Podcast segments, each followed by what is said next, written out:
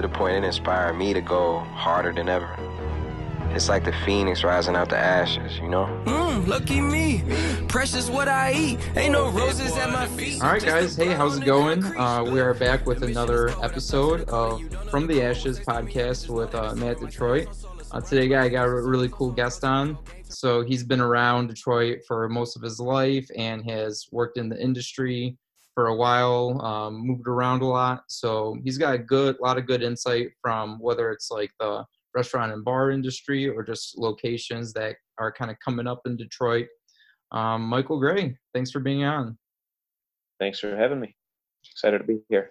Yeah, so this one's obviously a little different. We're doing a Zoom call this time because uh, currently uh, this it's April, almost May of 2020, and coronavirus has struck. So if you know anyone's listening 100 years in the future, this is we're kind of kind of capturing this moment right now in history uh, in Detroit and kind of seeing what's going on. So, you have any initial thoughts or uh, comments how how it's been going for you? Um, well, I mean, this is such an unprecedented time uh, and such a unique set of circumstances that you know at first probably like everybody else i was very anxious very worried. Um, I lost, I was laid off. My wife was laid off of both of her jobs. So, like, you know, we were tripping out. uh, but now it's, it's been really good to be honest. We're spending so much quality family time together, and I have a three year old son who has the benefit of both parents giving him a ton of attention, and we're teaching and learning, and you know, we're having a good time now. It was, it was like it was pretty intimidating at first though yeah i can imagine i mean it's it's obviously affected everyone and on top of um, the whole world being affected and united states being really affected um, detroit especially has been like at one point we were like had the third most um, you know cases and we weren't you know we're not in the third most populated state in the united states. So it, it was for me very kind of scary to even do like normal things because the amount of cases around here is like like astronomically high compared to everywhere else. Yeah that that fact right there that those statistics um, tell a lot about the underlying truth to poverty in detroit and the correlation between poverty and health um, i'm not an expert on either of those two subjects but just very generally uh, it you know you're just you're seeing cities that aren't well equipped to combat the virus uh, are oftentimes the cities with the most um, poverty problems. Yeah, that's true. And I mean, we're kind of in the middle of it. It's not like this. We we see a lot of light at the end of the tunnel yet. I mean, the number of cases has kind of plateaued, I could say, but it's not like this is going to be gone tomorrow. So it's a really strange time as we're recording this because we don't know the future and we don't know what's going to happen exactly. There's obviously like different situations where if everyone stays at home, if things get good, we can start going back to normal. But I have a feeling that it's not going to be a very clean um, exit from this. I think when we do start reopening things, there's going to be a lot of regulations, a lot of different ways of going about things. It's not just going to be open ended, especially with bars or restaurants, things like that. So I think we're going to have a lot of changes, like permanent changes that are going to last a while before they actually get back to normal. And it might be become something like a part of our lives. Hopefully not, but yeah, I think there I mean, naturally we evolve, right? And this is obviously a little bit more uh interruptive yeah, than your typical problem. Um, so we're we're seeing and already all of these businesses that are able to maintain financial viability, they're doing so, you know, using um, like convenience and delivery and e-commerce and fulfillment, and it's just very different. And uh, you know, I think that'll be one of the biggest changes in the hospitality world is people are going to be less inclined to be in crowds and they're going to be looking you know maybe they've spent time developing skills at home. Maybe they're cooking a lot. I know I am. Yeah. Maybe they're going to the store. Maybe they're buying a recipe kit from a really talented chef and they're bringing it home once or twice a week and they're cooking it for themselves.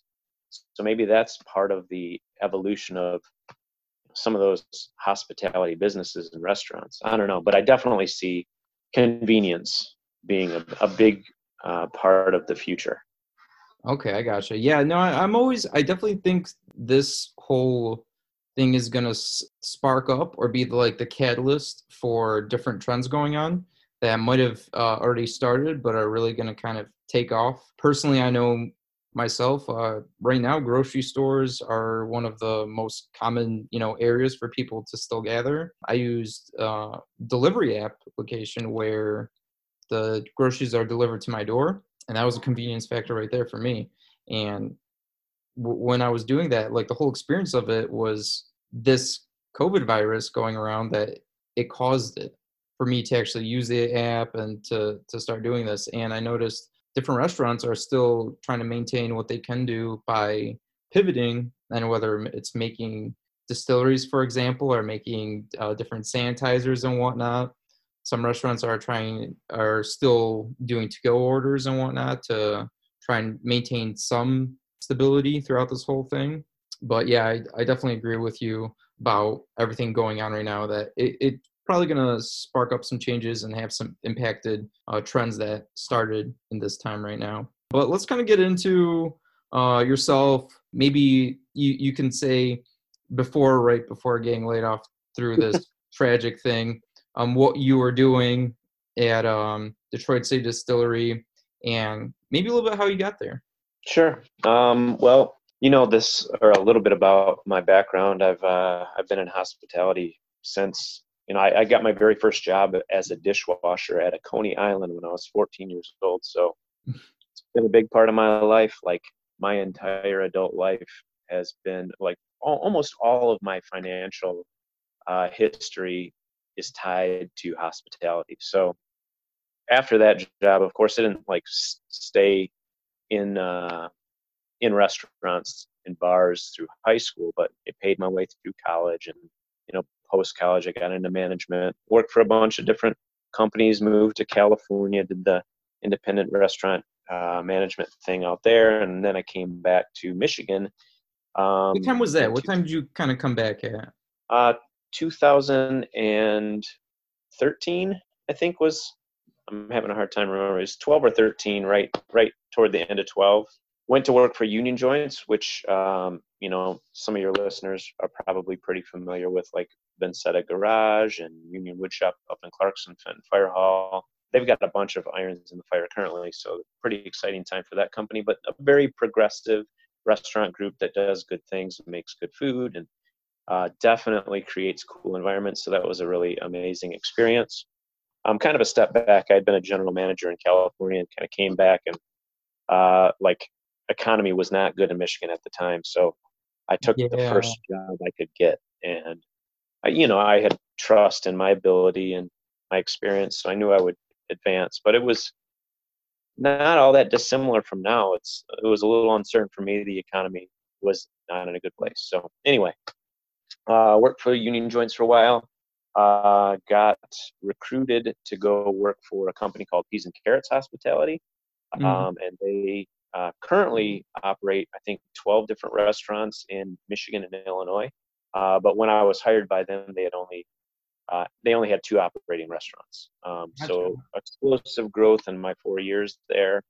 Um, ended up leaving as the regional manager. Uh, that was the last position I held. And, uh, opened up Shinola Hotel afterward, and that's where you and I met. Mm-hmm. Um, helped open up San Morello, an evening bar, and the living room and the hotel F&B operations in, in general. And from there, I needed to find a better, more, um, I guess, parallel to my lifestyle type of job. And that's where DCD, Detroit City Distillery, came in.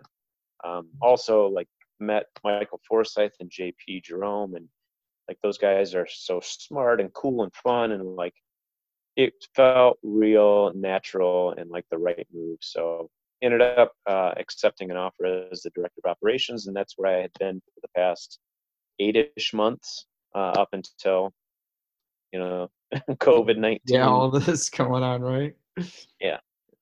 Okay, cool. So yeah, you obviously have a lot of background in this industry and being in Detroit, obviously apart from moving to California for those years and coming back, you the thing that kind of like I like about you is that like you have seen Detroit from a very long standpoint. Some guests or people on my list are have moved to Detroit. Other people have been kind of out of the area but still in Michigan. But uh, I think you have a lot of history from it. And I, I wanted to a little bit talk about, we'll, we'll, we'll dive in a little bit more specifically with DCD and whether it's Chino and whatnot. But I want to talk about if you notice any trends because when you came back in 2011 12 i think detroit was just starting to get like its turnaround but it was still um, at the very early stages like its infancy.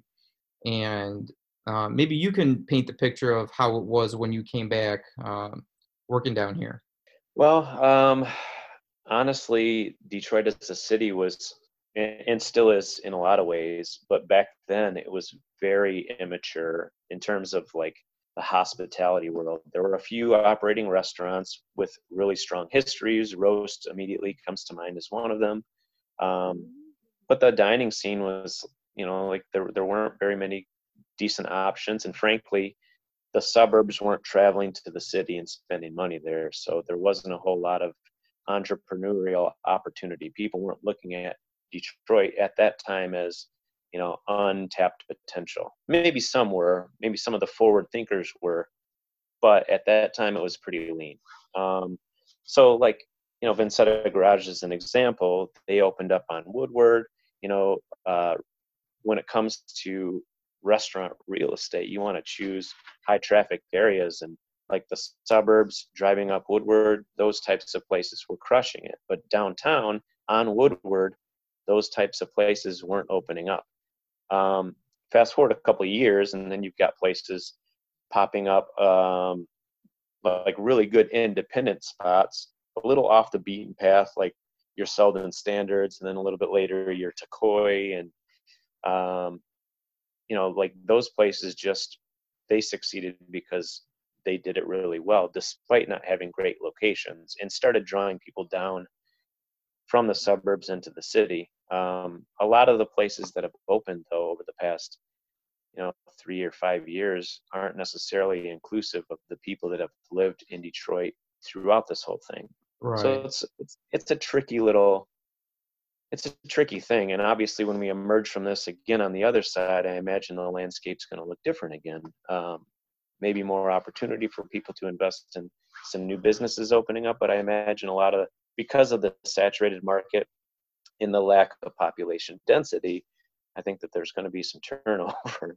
Uh, yeah. And it's sad. I mean, I just read a story uh, today in the New York Times. It was an opinion piece from the owner of Avalon Bakery, Avalon International. Yeah. They have a couple spots in downtown Detroit. And she, uh, I can't remember her name off the top of my head, um, but she was talking about basically like the current circumstances. And they're like, they're a big they've yeah, got a big operation. They're like sending their product to a lot of different restaurants and hotels and they distribute into grocery stores and they sell direct and then they've got like um, their spot right on woodward right there where you can go in and grab a salad or a coffee or whatever mm-hmm. um, but she's she's talking about like the the likelihood the possibility that she is unable to recover and that's a, wow. a significant business. Yeah, that's a so, very. I mean, I know a lot of people that swear by that bakery and they they love going there and that's like their go-to spot and to have such a almost like a brand name to yourself and just to to be thinking about like yeah this this might not last it's kind of scary yeah i well you know prior to this happening, we were hearing of restaurants closing, right? We were mm-hmm. Gold Gold closed, and you know, they didn't have a terrible location, although Corktown is not a very walkable. It's not like a very pedestrian friendly part of town, but there's a bunch of really great businesses there. Gold Cash Gold closed, despite having really talented chefs, great food, great ambiance. They were, you know, their business model apparently was not sustainable enough in the saturated market of Detroit. And then, uh, you know, we're hearing. I know, I know that there's a bunch of other places that closed in recent months. Uh, now we're hearing like on the other side, Punchbowl Social probably isn't going to open. Avalon's talking about having a hard time. I mean, there's a lot of businesses that are going to struggle. Smaller ones with the higher rent, especially on Woodward. That's what I'm wondering. Because I mean, like, I, I guarantee you, it's it's got to be a lot to to have a place right on Woodward. So I'm just trying to think about like, is there any kind of um, maybe some discounts that people get throughout for these months? Because even if they go out of business, I, I can't imagine too many other business trying to fill that spot either. I feel like it's just going to be kind of dead for a while. Yeah, it'll be tricky. I, I mean, we've heard of the uh, Bedrock family of companies um, operating under like loan forgiveness program, or pardon me, like um, rent deferment, or I think that's the program. What they were offering three or four months to businesses and you know like residential tenants they were they were offering three or four months, uh, pushing the, the rent back to the backside of any lease agreements. So hopefully more building owners actually do that because frankly, all these buildings and all these businesses that uh, are operating with no, no revenue are going to have a really hard time staying up on bills. And, you know, I mean, I know firsthand from working with DCD the buildings that they own or they're leasing rather they don't own they, they are leasing in eastern market and just outside of eastern market they got on the super cheap and they're still worried about being able to pay the bills jeez like yeah i mean $15 a square foot as opposed to something on woodward you're paying 30 40 50 dollars a square foot depending on where. Yeah and there's there there's it seems like right now there's like no hope until we start getting people like moving again and i'm sure every situation is different and every store um, might be able to do something. Some can do more than others to keep themselves afloat but it, it, seems like right now it's it's there's not a lot of travel obviously all sports like taking a step back back in you know 2011 12 uh, where there wasn't a lot of people going out downtown besides maybe the sports stuff um, that's kind of what people brought down there.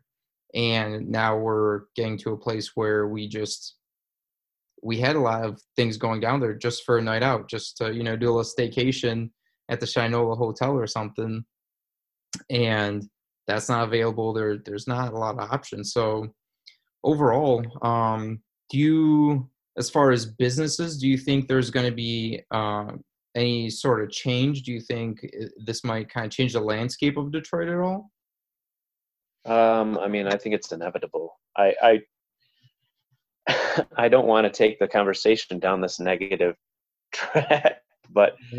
It, it's it's probably going to happen where there's going to be businesses that don't make it. Um, restaurants specifically are notorious for having very slim margins, so they operate, you know, making a, a very successful um, restaurant you know probably profits in the 10 to 20 percent of their cost of sales like that's that's the profit margin 10 to 20 percent and if you're making 20 percent you're like crushing it crushing it the mm-hmm. national average i think is 7 percent 7 percent um, and those like those fixed costs uh, they're not going away they, you've got utilities even though even though they're like reduced a little bit, you have got to pay them a year like rent. You got to pay it. Mm-hmm. The depreciation's still happening. You probably, you know, restaurants operate net 30, so you've got bills from last month that you still need to pay with no revenue coming in unless you're generating uh, some type of excitement with your to-go program. It's it's going to be tricky for a lot of places to stay open. A lot of those business models aren't built for to-go food a place like Ima, which I love, I think their food is amazing and Chef Mike's so talented. They'll do well because their food's set up to go, you know, but like a place like Mabel Gray in Hazel Park or uh, Prime and Proper is another example. Like, who's going to order to go steak for ninety dollars? Right. Yeah, that's that's a that's a huge curveball for them now to to able to do something like that.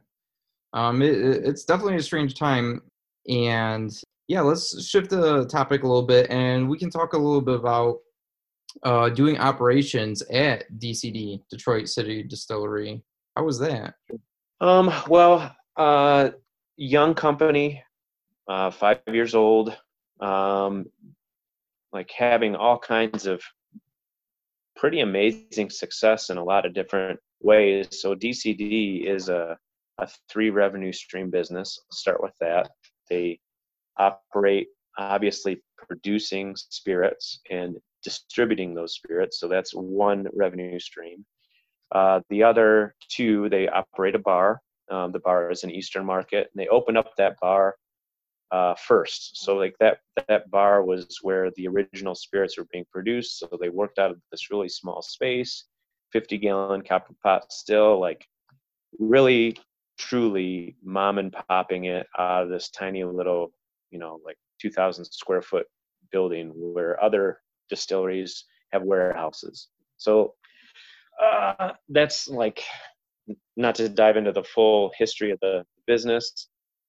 That little piece is like how they got started. So the the bar itself is the second res- revenue stream, and then the third is events. So they host uh, events at the Whiskey Factory on the second floor. Uh, it's a really beautiful rustic industrial like blank canvas for uh, particularly weddings, but really any type of large event feels good in that space. So clients would come in, they, you know, like choose a, a beverage package. There's a reclaimed bar, um, a big open space, high top, uh, like whiskey barrel tables. Really, really cool um, and really marketable. So that was the third revenue stream, and and pretty significant sales from each one of those three revenue streams and a ton of potential specifically for events. I think that was the area that um, the company needed the most help with and just kind of like creating standard operating procedures around both the bar and the events. And those were my specific focuses. My background has been um, building systems for companies. So peas and carrots, union joints you know like that's that's what i did um so we what's that mean exactly? Like like maybe example of like a system that you would create like let's say dcd is really struggling with this i'm like how will that happen? Well um so one of the specific things they had at the, the challenge that they had at the bar um, was that there were no real opening and closing procedures being followed. It was kind of just loosey goosey. Um, they they existed, but there was no uh, structure being enforced, um, and mostly because like how what's the old cliche like the prisoners are running running the jailhouse or something to that effect. Basically, money was a little bit loose and didn't always match up. Um, there were a lot of comps and a lot of voids, likely a lot of theft, definitely a lot of waste. There was like produce not being rotated properly and things not being labeled properly and dated and just like simple little tweaks and changes here and there that really mm-hmm. tighten up your business and ensure that you're serving a premium product the guest experience is premium but on the other side the other benefit of it is you end up like being able to maximize the labor and trim the inefficiencies and increase your profitability. So it's it's all like all very tied together, but I guess that's like that's a pretty good example of yeah. I mean, I, I, definitely got it at this point. Yeah. Um, in terms of events, there they had somebody running the program that was really like clients loved her, but she wasn't out there selling it. It was all like whatever was organically coming to her she was booking it she was establishing connections and she was helping um, create a great experience for the clients but uh, the great opportunity there is building more sales and kind of like making the connections, building the networks, doing more work with different corporations, hosting uh, gratis happy hours, and just doing fun stuff, creating a little bit more activation of the space and creating sales that way. Gotcha. Okay, so that's that's pretty cool role. So obviously they were uh, there was a big need for that, and you kind of fit that perfectly. And uh, fitting that, it seems like one thing I didn't know there was that event space at all. I I mean, I, I knew of it. I had no idea about the connection of it, but that's pretty cool. And the role of w- what you've been doing seems like it's very essential for like any type of business. Um, and is that similar to uh, working at Evening Bar, which is uh, maybe for some of my viewers that they've heard of it, but the, I, I hear a lot that they can never find the restaurant or the the actual bar. um, well, I think my role there was just different in a lot of ways. First off, uh, NoHo Hospitality was the operator for the food and beverage portion of the hotel, and you know that. Uh, mm-hmm. NoHo is like a, a, pretty significant independent hospitality group based in, out of New York, and they've got a whole lot of infrastructure. So there's a director of training, and there's a director of finance, and a director of operations, and a director of business development, and a director of technology, and director of HR. So they've got this board of directors, and then te- teams beneath them that work in all different capacities, and people that travel among all the different properties, and they've opened hotels before. So so much of what they do is based on what they just last did and they're just re-implementing it and maybe finding small areas to tweak here and there that the systems weren't something that I necessarily had to bring to the table. There were a couple of things here and there, like uh, creating an, uh, a more effective inventory system or like costing out cocktails and beverages, that type of stuff, which is relatively simple. But um, yeah, for the most part, I was there to like build culture, which is also something I have a lot of experience doing, working with young uh, hospitality groups, but like building culture, hiring, training, and you know, just like making it a fun place to work, which was uh, easy in some ways and really freaking challenging in others um, because it was such a it was such a beast, and we were so busy and we needed so many people, and we just couldn't hire that many people. It was there weren't enough people. That's that. I find that kind of interesting, like like building culture and like what that means for like a bar restaurant.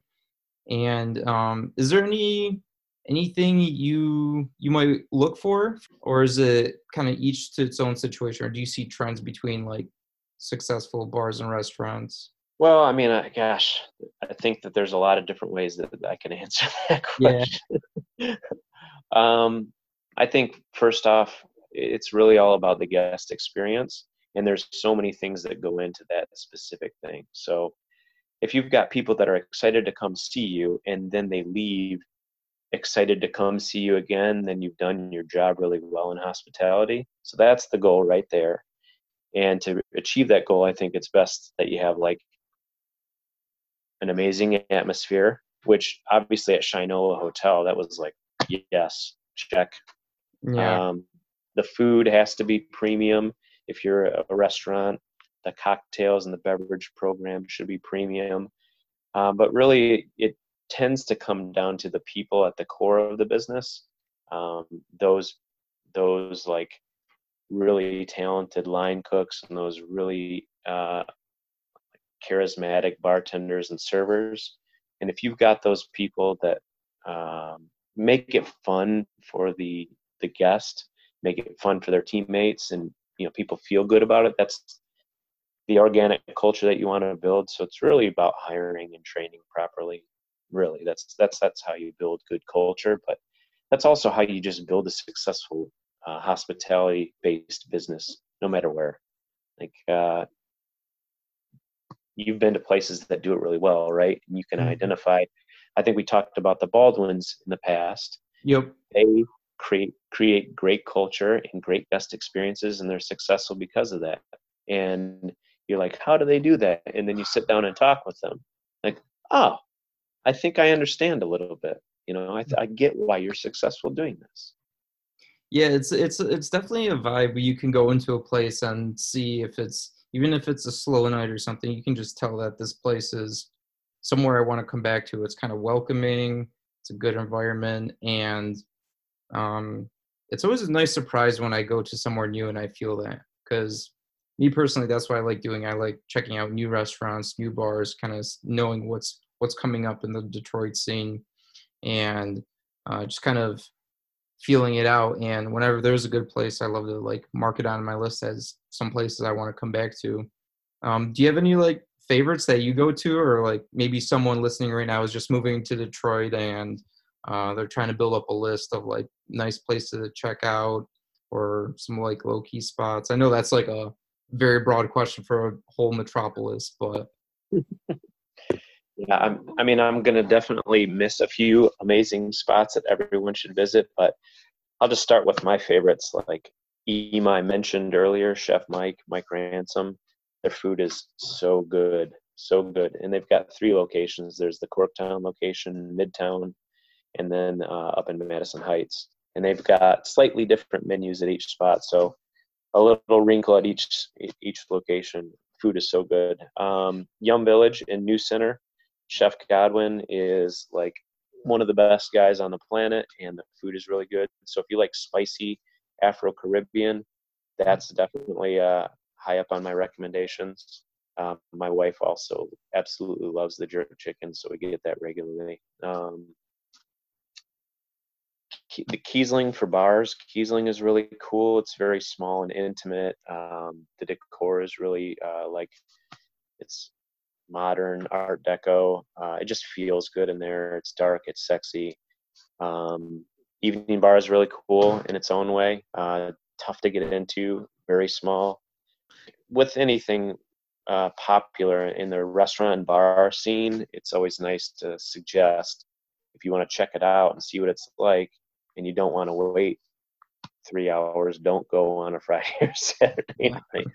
Try to sneak in there on a Thursday or Tuesday or whatever. Um, uh, Bad Luck Bar is a really cool experience, although also like really pricey and uh, kind of tough to get into. Uh, if you're looking for like dive beer places, I love. Um, these aren't necessarily dives, but Motor City Wine is like a great retail wine store, and at the club. Uh, like they've just got a club feel to it, but cheesy. Uh, the music is so good. Uh, sometimes jazz, a lot of times house, uh, but they represent really well. Um, Temple Bar, always been one of my favorites. Uh, music is always on point there. Uh, probably the coolest gay dive bar that I've ever been to, out of maybe five. what else? I love San Morello too. Like dining wise, I think that food is outstanding. Chef Corey is so good. What about you? What's your what's your number one spot? Honestly, right now, what's your number one spot? Um, obviously going for a different vibe each time, but uh, I I do like the beer garden that that there is at the Brakeman. Uh, if mm-hmm. if I'm going out with friends and whatnot, it's always usually end up having one one person that like lives nearby and will um, always meet up there and have like a pregame or whatnot. And then we might um, split it up into some groups or whatnot. But I, I do like Gold Cash Gold before it closed and Evening Bar. Those were a couple of my spots. Uh, I did like Candy Bar. Uh, that was obviously a even smaller venue, so not a lot going on over there. And then as far as food, there there was always a couple spots. I like the hot taco which is a little bit uh, further up than directly downtown. But uh, that was always one of my go-to spots. And um, I, I, I like Eastern Market too. I like when there's events going on over there.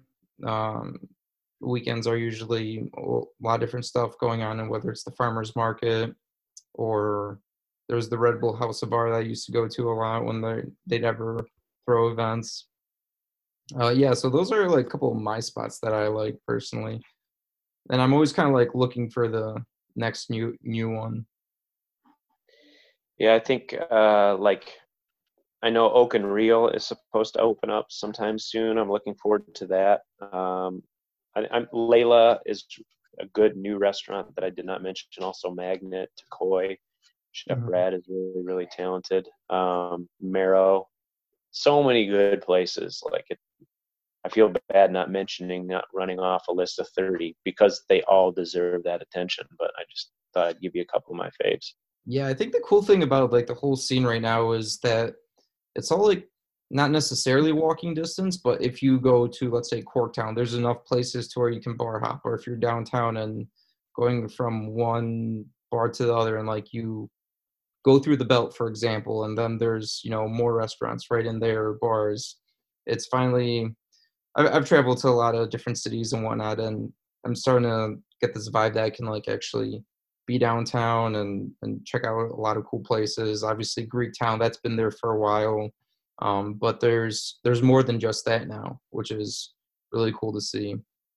Um, in, in like, have you ever met any cool people or have any crazy stories uh, as you've uh, worked down there recently and been uh, seeing the the kind of revitalization? Uh, obviously, still a lot more to come, but I think we've definitely brought in some uh, people and whatnot. Yeah, I mean, uh, at Shinola particularly because you know that is the premium hotel destination in the city now. Mhm. Uh, that's that's where a lot of the touring uh, musicians would stay, actors, actresses. Like that's you know sports stars. So uh, you know, just in the last couple of years, I've run into Jennifer Lopez, Justin Timberlake, Woody Harrelson. I mean, I think I was there for that night with with Woody. Yeah, yeah. I mean, like he stayed in the hotel and he was in evening bar, just posted up, chilling one night. Saw Anderson Cooper and Charles Barkley dining together in San Morello one night when I was working the floor. Isaiah Thomas, granted he's a Detroit uh, Pistons Mhm, right. Pistons star, but just so cool to have that much exposure. And downtown has definitely become more of a magnet for people. Um, you know, celebrities or whomever. I mean, it doesn't matter. Like everybody's coming into downtown. Now. Yeah, definitely. I, I I've noticed that too. It's still get the you know because I have friends outside of the Michigan and they always kind of every once in a while ask like what's going on with Detroit, what's the scene like, and it's hard to describe, but or or try to beat that whole persona of what it was like ten years ago. But now it's it's there's a lot of interest in it, and there's a lot of people coming down here for different reasons and moving here from outside of the city. I've I think I've already met two or three people that work at uh, Quicken Loans and another company, but have tried to find a job in Detroit because they wanted to move here. It's I get this feeling that's almost like how Brooklyn was and like how it still is. Like people are kind of moving there. People are moving here for that kind of new experience, that revitalization going on. Um, yeah, there, there's an appeal. Why not? It's cool. It's lively. It's fun. Uh, now the, I mean, people feel safe again, which should have always been the case, but you know, That's a big thing. Yeah. Is there Um, um, what what about uh cuz this this is just a random question but I feel like Detroit has a big like artistic vibe to it right now and I have this like theory that like art kind of drives interest and have have you experienced that like over the years at all? Well, I mean, Detroit has like a really cool art district and museum district, but beyond that, like the smaller, um, the smaller galleries are really cool in Detroit. You've got MoCAD, you've got uh, Library Street Collective, um, you got uh, Tangent, like just a bunch of different cool places to come visit and see, like Red Bull House of Art, even though that is not necessarily in the same category or quality of the previous group but like there's just a bunch of cool things to see and music is a big part of that. I think detroit is respected around the world as the the home of techno. Uh, Mhm. you've got like motown and r&b and tons of jazz and soul and funk and rap and rock you've got a little bit of everything here tons and tons of musical talent and know, a ton of like really talented entrepreneurs who are taking a chance and opening up businesses and definitely changing the way um, Detroit is viewed throughout the world. It's cool. Yeah, that is pretty cool. Um, I guess uh, now th- we we see like what Detroit's becoming right now, and this whole kind of pause we have with the COVID thing. Are there any uh, future plans for you and what you want to be doing, and whether it's like staying in the city or?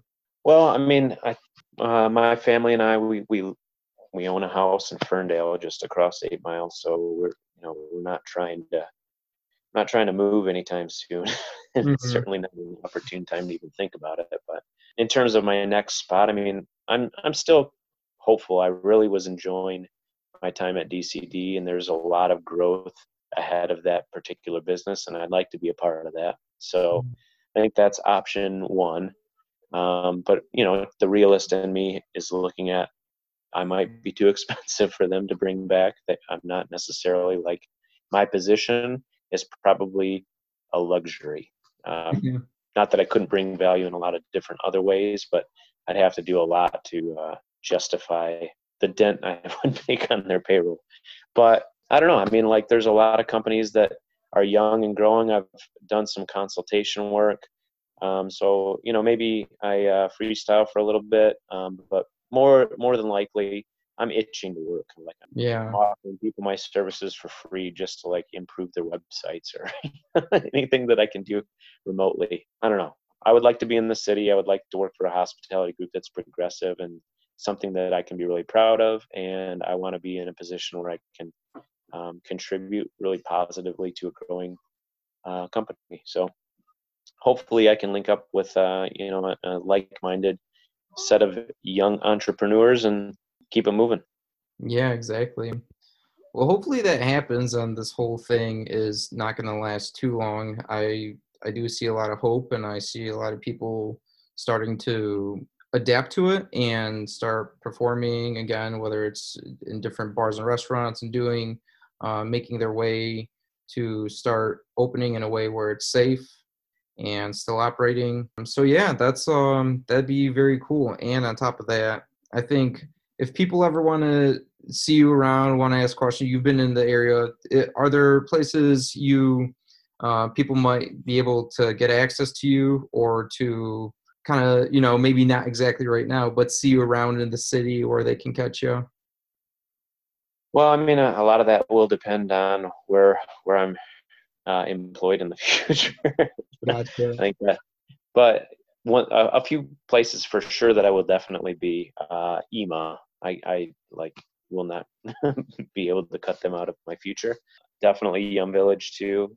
Yeah, in terms of just like hanging out socially, every once in a while I swing through Temple or Motor City Wine. Those are like I love going to see Peter Croce or Pontchartrain or Blair French or Norm Talley or you know like some good music. So like that that's probably the most likely spots that you'll run into me socially.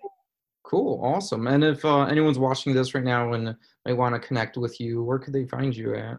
Um, well, I'm on uh, I'm on Facebook, Michael Gray.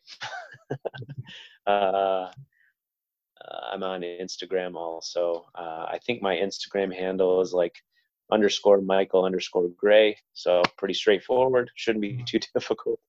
Um, yeah, that's I, I don't get crazy on the socials. Gotcha. Okay. Cool. Awesome. Well, I enjoyed this conversation that we had and had a lot of insight and kind of perspective of the bar and restaurant scene in Detroit, kind of the circa right now, 2020. Weird time to have a podcast and with all this going on, but also a little bit of the uh, past of Detroit. And I think it'll be interesting to have a conversation in the future after this whole thing is passed and see how Detroit keeps adapting. Yeah, let's do it again. Hopefully, we'll have a lot more positives to talk about. Right, exactly. Okay, awesome. Thank you, Michael, for being here. All right, brother. Thank you. Take care.